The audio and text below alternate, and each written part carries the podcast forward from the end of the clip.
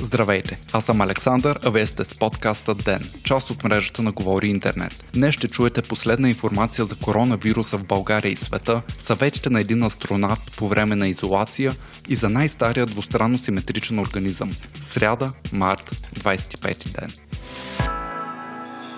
Ден е подкаст от мрежата на Говори Интернет и става по-добър благодарение на подкрепата на слушателите си. На вас. За да станете дарител на Ден, елате на patreon.com, Говори Интернет и срещу 5 долара на месец ще станете денник. Истински герой.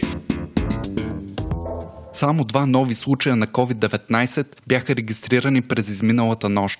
С тях общият брой на заразените достигна 220, съобщи генерал Мотавчийски на сутрешния брифинг на щаба за борба с заболяването. Той допълни, че коронавирусът показва изключителна устойчивост и ще е нужна фанатична дезинфекция. Думите му са провокирани от факта, че 17 дни след като круизен кораб бе блокиран на японско пристанище, все още се наблюдава наличие на вируса по повърхностите в плавателния съд. В момента тече и преструктуриране на всички 380 български болници. Мярката бе обявена в началото на седмицата заради бързото запълване на пирогов и ВМА. До три дни лечебните заведения в страната трябва да изпратят информация с брой на предвидените легла, персонал и налични респиратори. Следващата стъпка при осложняване на ситуацията ще е трансформиране на цели болници за лечение на заразени и ползването на резервни помещения. По думи на заместник министърът на здравеопазването Бойко Пенков, в момента страната ни разполага с 900 легла, които бързо могат да станат 2000. За сега не се налага принудителна изолация на най-уязвимите групи от хора, но се наблюдават стават чести опити за заобикаляне на наложените забрани и неразбиране на тяхната необходимост. Най-масови са злоупотребите с декларации за местожителство.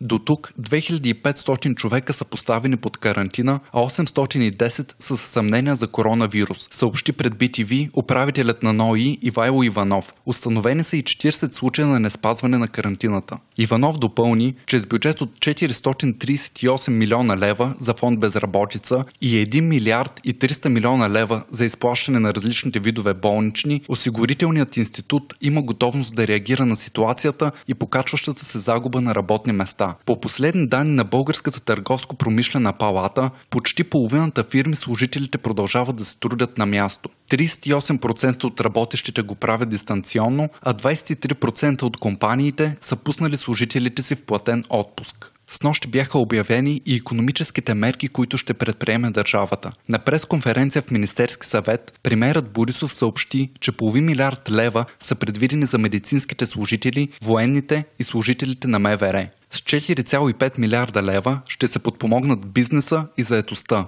Сумата влиза капитализиране на Българската банка за развитие до 1500 лева безлихвен заем за лицата в принудителен неплатен отпуск и помощи за запазване на работните места в засегнатите сектори. От НАП бяха оповестени и новите данъчни срокове. До края на май се удължава периодът, в който физическите лица могат да получат 5% от стъпка от дължимия данък, а до 30 юни се удължава срокът за плащане на корпоративен данък и подаване на годишен отчет за дейността на компаниите.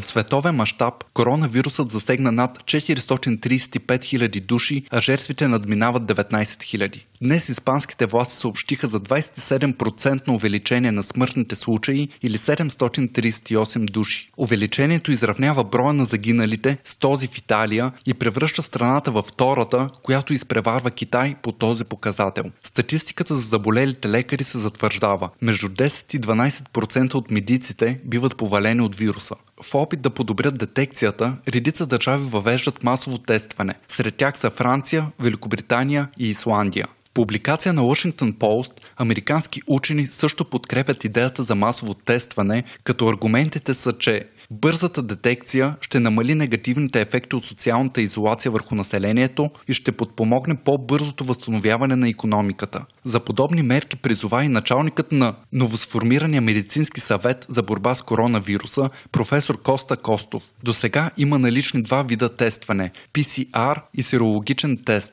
PCR или бавният тест работи чрез детекция на генетичния материал на вируса в човешкото тяло и той се провежда чрез взимане на слюнка и нейния анализ. При бързия тест се взима кръв. Той следи за защитния отговор на организма, като търси антитела и други протеини, формирани от имунната система. Все по-често започва да се говори за негативните ефекти от самоизолирането върху човешката психика. В публикация на Нью Йорк Таймс астронавтът прекарал стотици дни на Международната космическа станция Скот Кели споделя своите напътствия за по-добро психично здраве. Първият негов съвет е, че в момент на изолация най-важно е придържането към стриктен ежедневен план, включително и лягането в едно и също време. Друга препоръка е да не се отдаваме изцяло на работа, а да отделим време и за нашите хобита. А може би най-важният негов съвет е да не прекъсваме социалните си контакти, дори и те да са единствено онлайн. Чрез видеовръзка или само разговор може да се убедим, че нашите близки са добре, а комуникацията с хората, които обичаме, заздравява връзките и ни помага за по-лесното справяне с ситуацията. Днес ще завършим с не корона новина. В момент, в който хората се борят за запазването на живота, учените предполагат откъде е започнал. Скот Иванс и неговите колеги от университета в Калифорния са открили най-стария фусил на двустранно симетричен организъм, съобщава BBC. Става въпрос за червеоподобно същество, голямо колкото оризово зърно и живяло преди 500 милиона години в морското дъно. То разполага с лицева част, гръб, две симетрични страни, вход и изход, свързани от общо коремче. Именно симетрията и неговата структура се смята за основополагаща в развитието на по-сложни многоклетъчни организми. Същият устройствен план се наблюдава при редица видове – черви, насекоми, влечуги и разбира се при хората. Поручването е започнало преди 15 години, а използването на 3D скенер е позволило важното откритие. Вие слушахте подкаста Ден. Ден е част от мрежата на Говори Интернет. Водещ Александър Николов. Главен редактор Димитър Панайотов.